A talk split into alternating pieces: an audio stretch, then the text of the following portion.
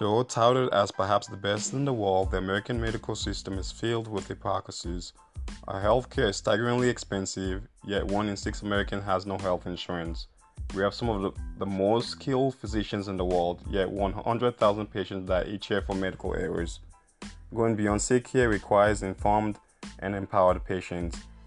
This is achievable through price transparency and unbiased quality care that meets both public and private health insurance regulations.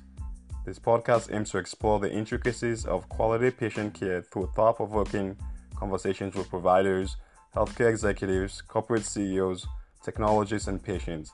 We'll also seek to provide you with simplified, actionable paths to feeling good and living well. Welcome to the Empowered Patient Podcast. Today's show is all about health disparities and chronic disease in Mississippi. And we have a special guest with us today, and we will be really discussing the impact of health disparities in the South, specifically um, Mississippi, how that has evolved from the, the, inception itself, the history of it, and how has that evolved in modern day um, healthcare. And we have with us Dr. Michael um, L. Jones, and he has spent tremendous time in Mississippi um, caring um, for patients who need care, who need, who need access to healthcare, and usually those those patients are oftentimes underserved. Um, so he's going to be sharing his perspective on increasing access to healthcare and uh, really affecting change in Mississippi. So, Doc, Doc, welcome to the show. Thank you, and thank you for having me. Hey, I wanted to really get through a bit about your background so that our audience get to know a little bit about who you are and um, and what you represent. Okay, okay. Of course, I am Michael Jones. Um, I am a lifelong Mississippian. I've been in Mississippi all 43 years of my life. I've been a registered nurse for 20 years now. Uh, I'm a fairly new PhD in nursing, so I actually just defended my dissertation to become PhD on March 25th of 2020. Have an extreme passion for ensuring that the poor and underserved have adequate access to healthcare, thus addressing health disparities. I also have a keen interest in ensuring that individuals are properly educated around some of the issues of chronic disease. I, I am a firm believer in, and you know, research research has shown that when health literacy is not there, individuals suffer greater with chronic diseases. So as, as so saying that, I have an extreme interest, a keen interest in addressing health disparities through the lens of addressing the social determinants of health, and also uh, health literacy being one of those um, determinants that I think kind of drives um, whether an individual is going to be um, healthy or well. Um, as I stated, been a registered nurse for 20 years. I've worked in various capacities in healthcare, uh, specifically um, in healthcare administration and also healthcare education. Not only on the nursing side, but I've also taught um, actually in uh, healthcare administration. I actually teach for Jackson State University now um, in their School of Public Health. So uh, really enjoy um, educating minds because I think uh, we're, we're, we're kind of in interesting times right now in healthcare with COVID-19. Uh, we're going to need individuals educated in public health to be able to make a difference um, in the communities. And, you know, public health will never be the same. So I'm just truly honored um, to have served um, in that capacity to educate the next public health officials that, that are going to be addressing um, all of the, the public health issues that we're facing in our country, um, such as COVID-19. So that's kind of a brief introduction of myself. And I, again, uh, very honored to be here and look forward to, to the dialogue. So he has such quite an extensive background given from a patient care point of view and administrative point of view as well in the hospital settings and outpatient settings. So the, and one of the key things you had mentioned was the fact that health promotion is a big component of who you are. So how do we educate? How do we use education to really affect change as it relates to chronic disease? I think we have to meet people where they are. I am such a huge opponent of having canned educational materials that we that we give to patients.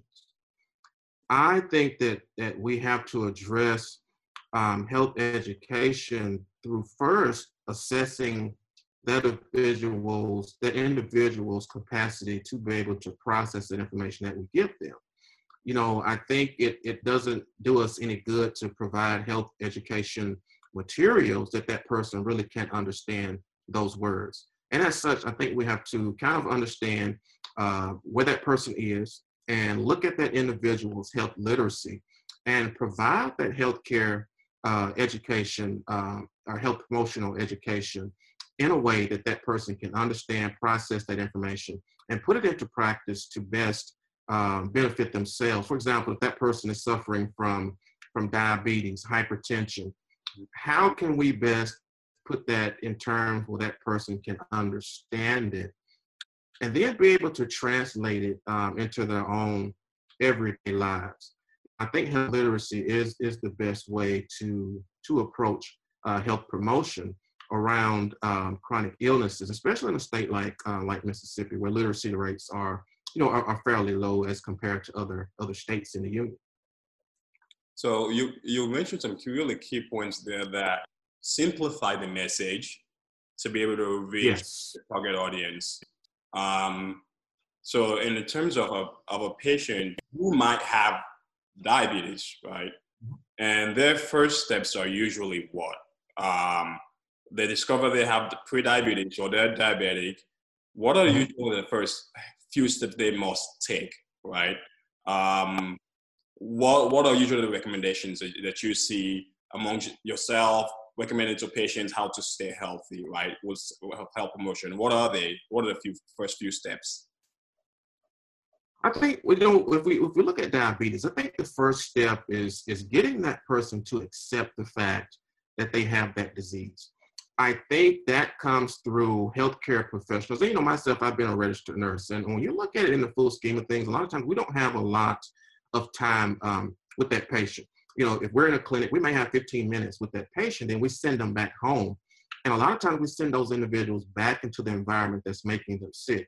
So I think we have to have time to to allow that person the, the opportunity to process the fact that they have that condition.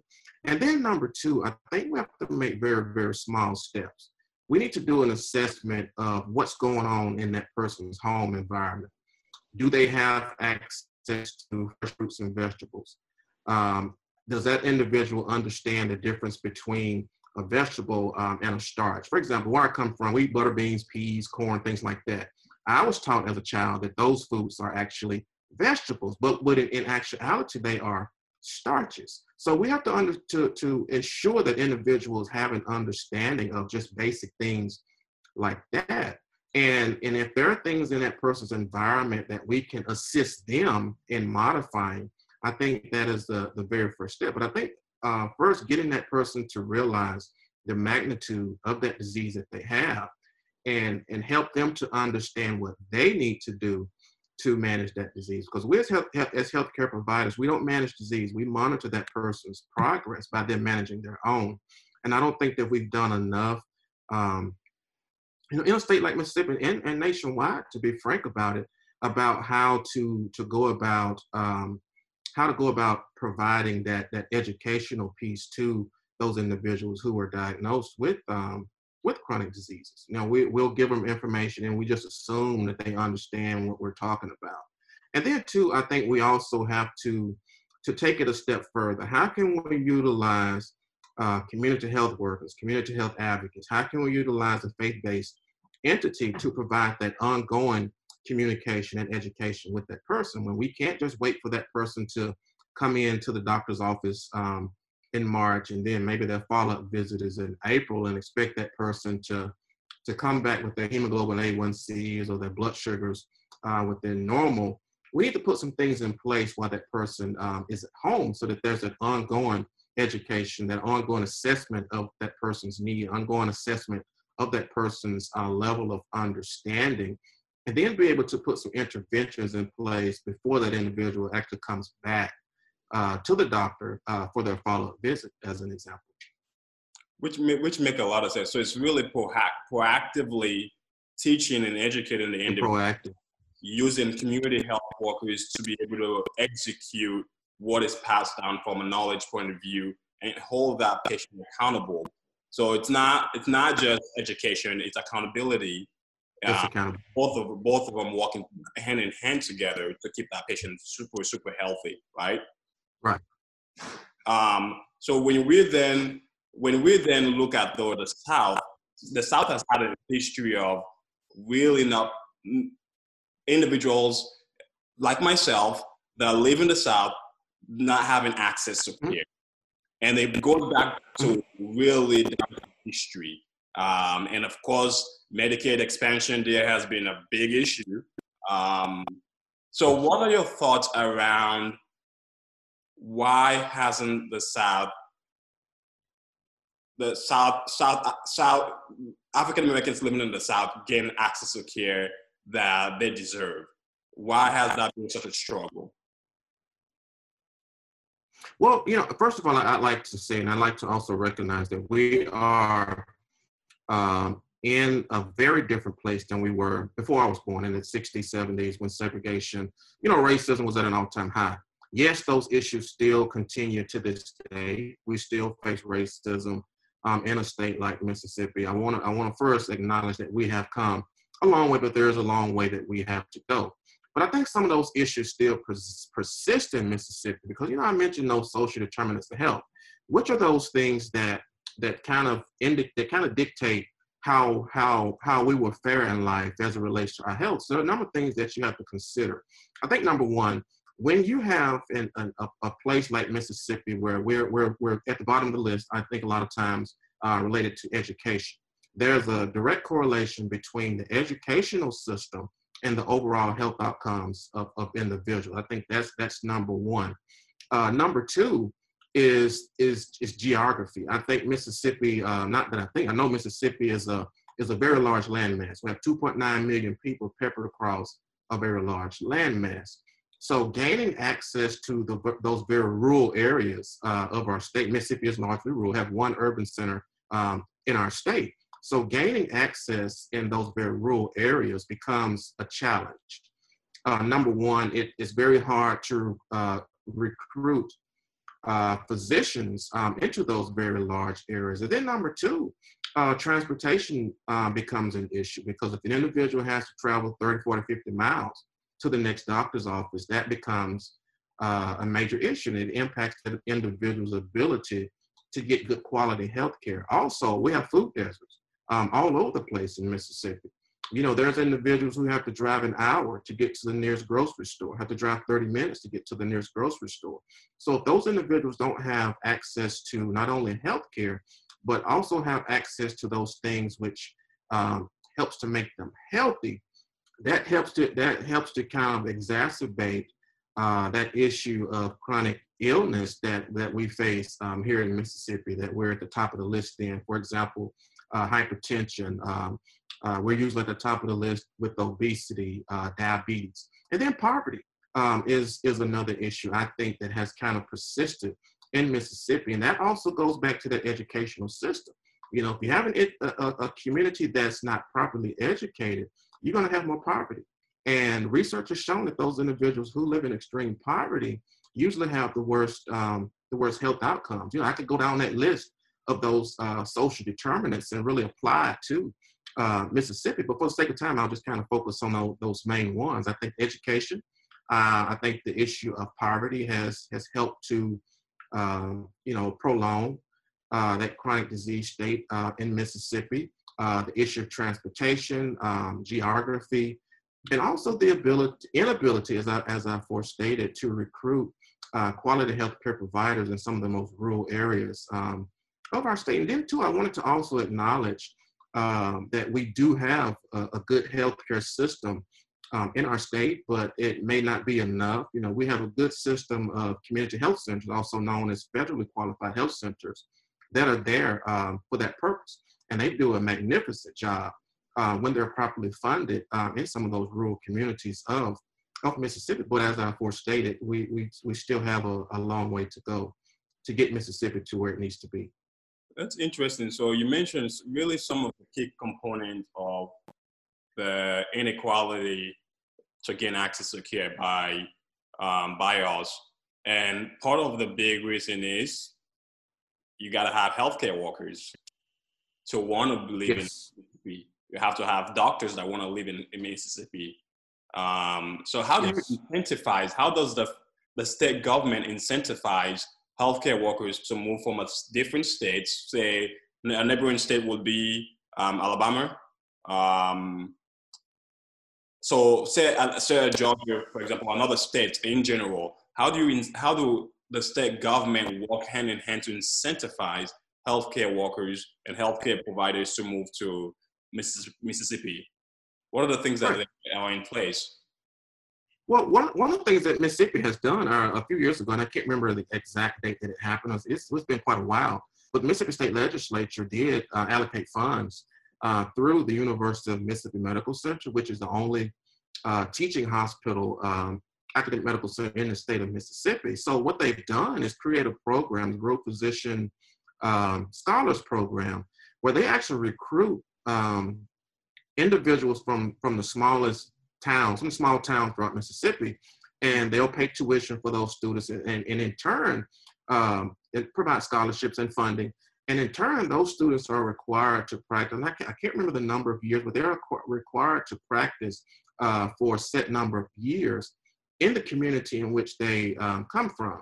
And I, and I think that's going to be key going forward. Um, you know, once we can get some years and get individuals graduated out of medical school from these communities, I think that's one, and I think one key area uh, that that our federal, that our, not not federal, but our state government uh, has done to address uh, that issue of having healthcare workers. I think it's going to be very important also um, to pull people from those communities to give them resources because they know the culture of that community. And just another thing that I wanted to mention too, not not only physicians, I think it's going to be key, but I think our governments, um, our communities, our state leaders have to embrace the concept of having community health workers that are used to kind of um, that kind of bridge the gap uh, between when that individual um, comes to the doctor's office for the initial visit and goes back.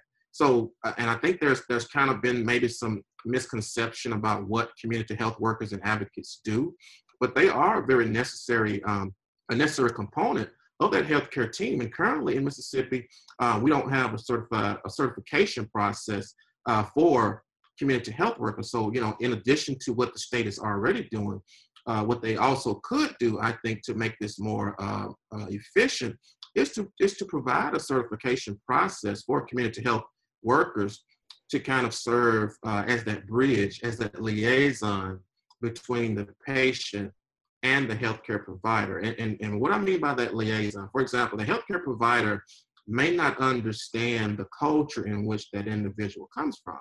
So that individual who serves as that community health worker is a liaison in that they have the ability to communicate with the physician and also, and, and then in turn, translate back to the patient what that individual, uh, what the what the physician is saying, and then vice versa, translate what the patient needs back to back to the physician. So I think that's one thing that that's missing um, in healthcare, for my opinion, that that we really need to address um, address healthcare when you look at um, the need for healthcare workers.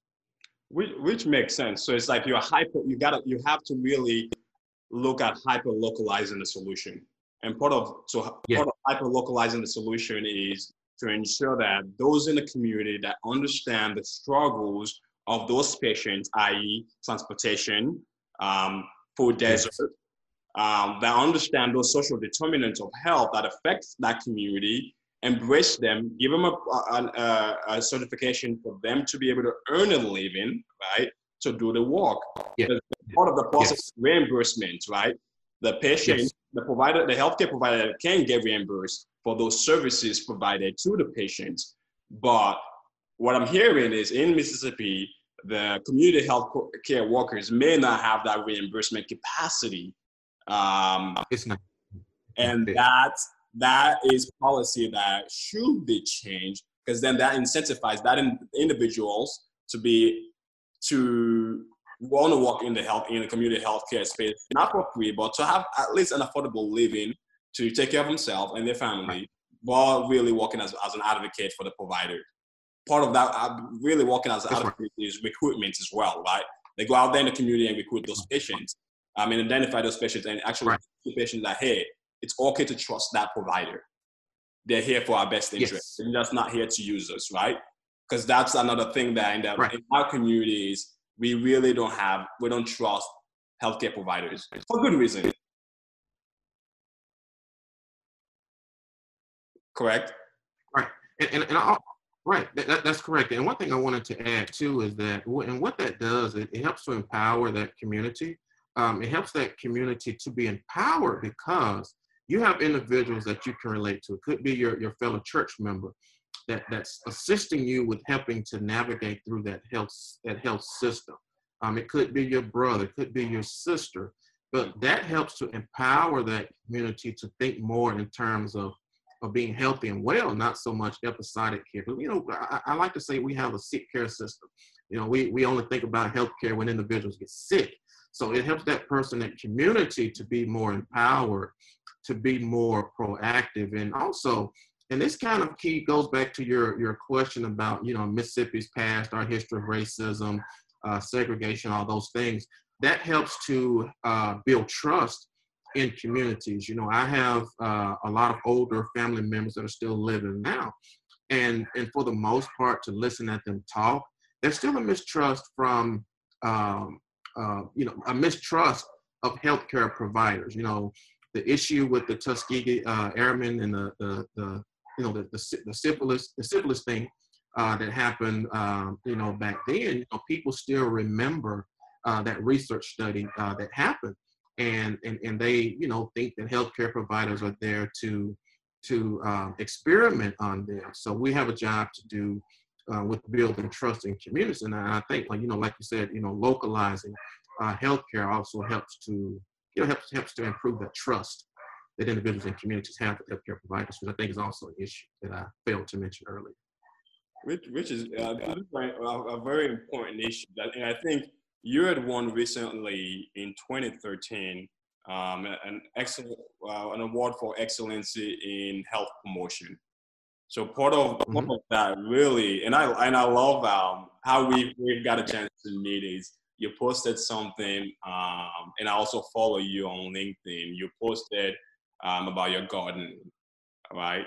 Yes. Um, and, we, and which is, uh, if you don't mind sharing, what made you begin gardening? So it goes back to the history of my parents. Both of my parents grew up in the 50s and the 60s.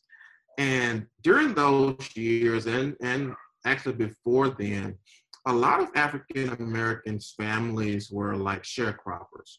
So after slavery, a lot of those individuals who were enslaved actually stayed on the plantation. What mean, and what I mean by sharecroppers, they helped to grow the crops um, you know, for for that white um, plantation owner, and they quote unquote shared um, in the proceeds of the of, of the crops. You know, it really wasn't it wasn't and I don't, it, was not equal in the way the proceeds um, were shared, but they did stay on those plantations to grow those crops. Both of my parents grew up uh, during that era where their parents uh, lived on uh, you know, uh, someone else's property and helped with growing the crops.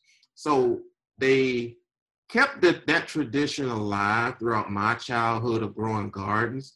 And so I learned how to grow a garden actually growing up as a child because we were required uh, to get out and grow our garden. So a few years ago, I, I, I kind of took a change in my um, career, actually three years ago now. Uh, I was working from home for an insurance company um, I found myself having a lot of time, um, you know, on my hands. So I would do a lot of a lot of work um, in my backyard. And so one day a bright light came on and said, "Hey, you could be growing your own crops. You got this space here." My mind went back to when I was a child. So I started out by raising um, kind of a raised garden. It started out um, just by two little four by four uh, areas, and then that kind of expanded. So I got about seven four by four areas um, in my backyard now. But it it all goes back to my childhood and and being required um, as a child um, to work um, in a garden. So I've kind of kept that passion alive. I've restarted that passion uh, into my into my adulthood. That's amazing. That's amazing, and that's a rich tradition itself.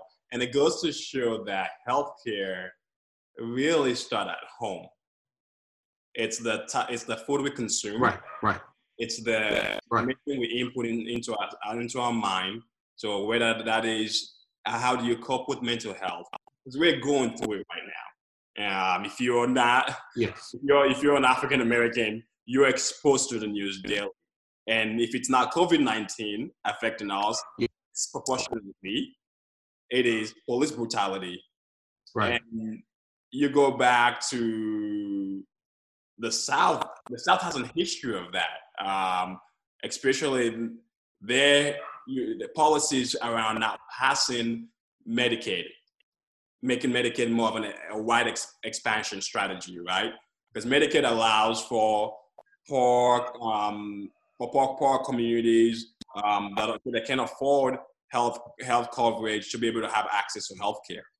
Mm-hmm. Um, but stipulations through Medicaid in the South haven't really allowed for that in some states. And why does that continue to persist? Especially in, in a time like this that we need mental health, right?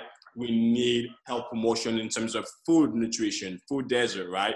Growing a, which, growing a garden like you you have, and it's great. It's so great that you have that knowledge. Um, what if someone else doesn't have that? How do we ensure that expansion of strategy of Medicaid becomes a norm in the South? I, th- I think for us, I think I think what we have to do is to educate uh, our policymakers. We need to educate our policymakers a, a bit more. I think also, and at the same time, and I think what has not happened uh, for the most part, and I, and I always say this in meetings when we're talking about Medicaid expansion and so forth. You know, our legislators, they look for and they expect uh, people like our, our various nursing associations, the various fraternities, sororities, all of these advocacy groups, they look for those groups to come each year. They'll do their spiel, they'll set up time down at the state capitol, they'll set up tables, they'll meet with health with um, with policymakers. But I think the thing that has not happened um, on a larger scale than I would like to see, I just don't think that we as, as healthcare leaders and healthcare providers have done enough of activating persons in those communities uh, to be more uh, socially uh, involved in a lot of these policies. Because when you look at it in the full scheme of things, Mississippi is a state that is very connected socially. And a lot of our life in Mississippi revolves around uh, our church, our religion, and also around sports. So if we could get individuals in communities to be more vocal, uh, to be more active, um, at, you know, at that level, because you know, you know, a lot of these, uh, well, most of them, uh, legislators in Mississippi come from very small areas. So if we could get that person that attends church with that healthcare provider, or that individual that's a part of the, the same civic group, uh, as that uh, not healthcare provider, as that as that legislator, uh, having them also reinforce the message that a lot of our groups are doing, I think we could make a bigger impact. But I think we have to convince um, our legislators that it is going to be more beneficial to to uh, to expand Medicaid than not. And, and how do we do that? You know, a lot of times legislators uh, speak in terms of, of economics. You know, if we can show them that it's going to impact our economy, I think we might be able to get more to get more moving. And maybe not. You know, maybe some of them just have their mind already set that we're not going to expand Medicaid for this reason um, or that reason. Or and, and I think what we have to do is is do our do our due diligence in understanding how to best get that message over to um, to that policymaker because all these policymakers not there. There's probably a minority of them that actually understand healthcare. You know, you might have attorneys, you might have individuals who come from a business uh, background. How can we translate that message to where they can understand it and get the full picture and, and turn that bright light on in their head? Hey, it would benefit us better to expand Medicaid than than not. So you know, I've, I've kind of you know gone through a lot, but I, I think there's a lot of things that that that we should do um, in that area, but we we still we still have a long way to go. We have a long way to go. There's a lot of work to do. And, and I mean, it's so critical. What I'm hearing is ensure that ensure that people of power and influence. Yes. Be the voice that empower the community to go out there, vote one, mm-hmm. Um, get the right people in place that will affect policy that will affect policy change. Secondly, is to be able to identify that this is a long fight. Um, Medicaid expansion and Medicaid expansion itself really does increase access to care. Um, we, we know this for economic, economically. We, we, we see we see in when the Affordable Care Act was passed, 2.8 million um, African American gain access to health health coverage out of the 20 million that gain access to um, health coverage um, due to the Affordable Care Act, right? Mm-hmm. So, provided that that is the case, economically makes sense. If I, uh, by on a singular person, if I am healthy, I can get up in the morning, I can go to work. If, if I have employment, I can go to work because I'm, if I'm healthy, I can go to work and be a productive member of society and earn a living to pay for my healthcare costs. So my healthcare costs, as a, as a, in return, actually decreases if if Medicaid expansion increases, right? And then of course employment comes into place too. Um, so really being able to explain those terms that economically it does make sense when you increase the well-being of society in Mississippi, yes. a lot more happier, and they want to be a productive member of the society and go for employment. Uh, but you can tell them, hey, you can afford healthcare, so we're not going to expand um, coverage because you might abuse it. That's their their their thought process, which is mm-hmm. really not true. Uh, because it's right. clear that it's a healthcare they need. It. Healthcare right. they need. It's not a want, right? It's truly right. a need. Um, it's not like okay, well, I want to. I just want. I want to go see my doctor. No one wakes up in the morning and says, "I want to go see my doctor." It's like I need to go see my doctor. But we want to get into a habit. What I'm hearing as well from you is we want to get into that habit of preventive care. I want to check in with yes. my doctor, right? Yes. Um, and that actually saves millions of dollars. You know, because I, you know, I always like to make the analogy that it it's more cost effective to prevent diabetes than it is to treat kidney dialysis and amputations that are and stroke that are a direct impact of diabetes. And, and we have to find a better way of, of getting that message over. And I know that there's groups groups out there that, you know, they might listen to this and well, we're doing this, you know, but I, I, I do think for the most part, we have some groups that are doing it, that mm-hmm. are, uh, you know, that are getting that message over. Mm-hmm. But we have, I think we have to empower those folks at the grassroots level in those communities, get them involved as well to help us to carry that message. So how do we scale the efforts of those individuals, right? One, one is we have a transportation issue. We have um, lack of access to, to healthcare providers, quality healthcare providers. Um, but the few that take the take the opportunity and the challenge to go and move to, to Mississippi. I think there was a doctor out there, right, that took the challenge to go to Mississippi and, and care for um, um, of, um, for patients who have lost their limb as, re- as a mm-hmm. result of um, um, diabetes. They've mm-hmm. taken this challenge, but what I read and I think what you shared with us is that some some specialties don't get the more of the subsidies, right, that are given to like a family care provider. Mm-hmm. Um, so how do we ensure that we how do we scale scale the, the, the work of those individuals, right? Mm-hmm. Um, that are actually taking up this challenge. I think I think there has to be a vested interest in that community or a vested interest in um, coming to a state like Mississippi. Mm-hmm. I think that's one of the, the purposes of our state putting into place that rural health, uh, the rural physician scholar program, mm-hmm. to where we can actually pull folk from those communities who know that community and, and who who we feel like would be interested in going back to that community. So I think I think to address that issue, also getting specialists um, uh, accessible to those communities, I feel like we have to grow uh, those specialists, also those primary care providers, up in those communities and pull from that community, and then educate those individuals and send them back and and you know with the hopes that that individual will be there um, will be there long term because they have a vested interest. They know that community. They know the culture of that community. They are of that community. So, so how do we use technology to scale the individual's efforts? Because clearly, say that say the, the provider may come in, they may not want to move, or they, or they just want to come come to that to Mississippi, Mississippi three or four four days a week to provide care. How do we scale that effort using technology? I think I think I think it's going to become necessary now with, with everything happening with COVID nineteen and social distancing. Mm-hmm. Healthcare will never be the same. And I think the first thing that has to occur in communities, since Mississippi has a very rural community, a very poor community, we have to change the mindsets of those patients or individuals who are living in communities. Change that mindset. What I mean is to be more acceptable of getting their care via telemedicine or via um, through the use of technology. It's okay. It's you know Mississippi uh, University Mississippi Medical Center is, is, at the forefront of telemedicine um, in the state of Mississippi.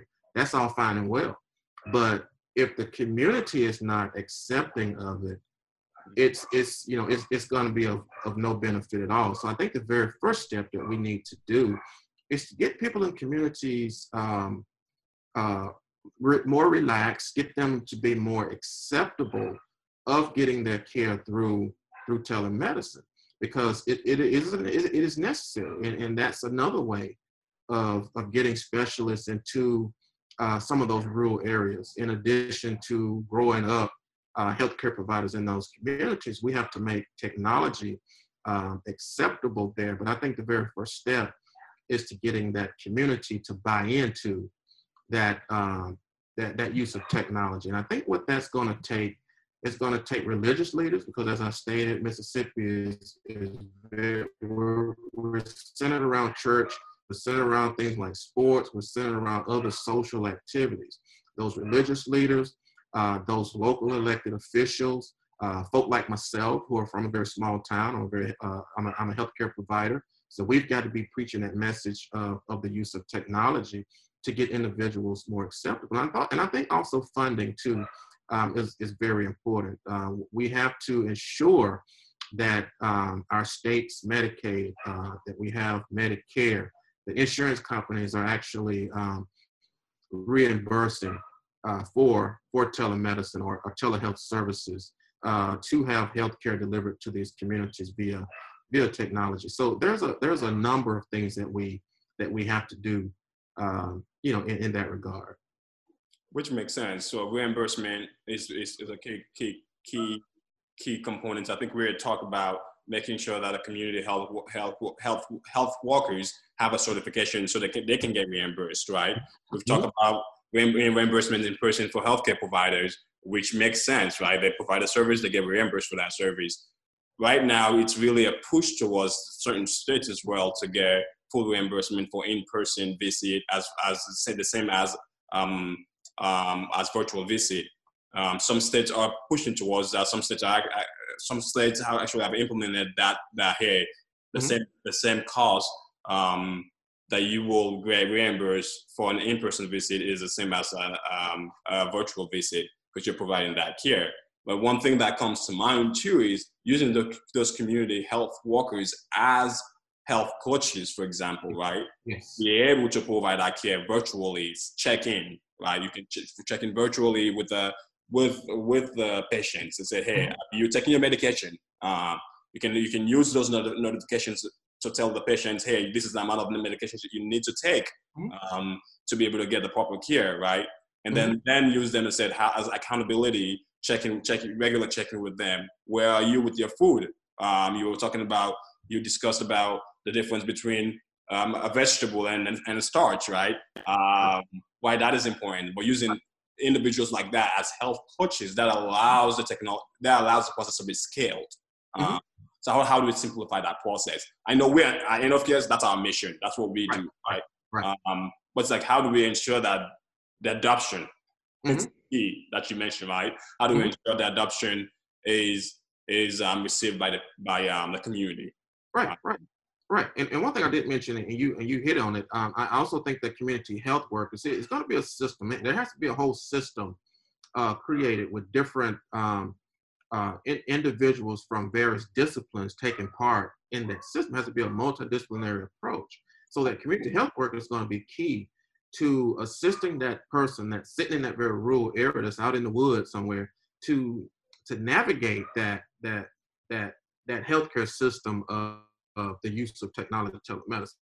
It could be just the, a simple fact of that community health worker taking, um, you know, my given that the, the bandwidth is there and the community infrastructure is there. And that's another thing. I think the infrastructure has to be built up to to to be able to support um, the use of technology. You know, there are areas in Mississippi that don't have really good internet, um, don't have good, really good internet services. That, that's another area I think we have to to be mindful of as well. The the, the environment or the communities have be have to be built. Uh, infrastructure has to support that. But it could be a situation where the person can take an iPad or an iPhone because all the iPads, iPhones have cameras on. They can do some wonderful things. Could be something like that where that community health worker takes it to that person in the community. So in, in essence, you're taking that specialist to uh, that person's home.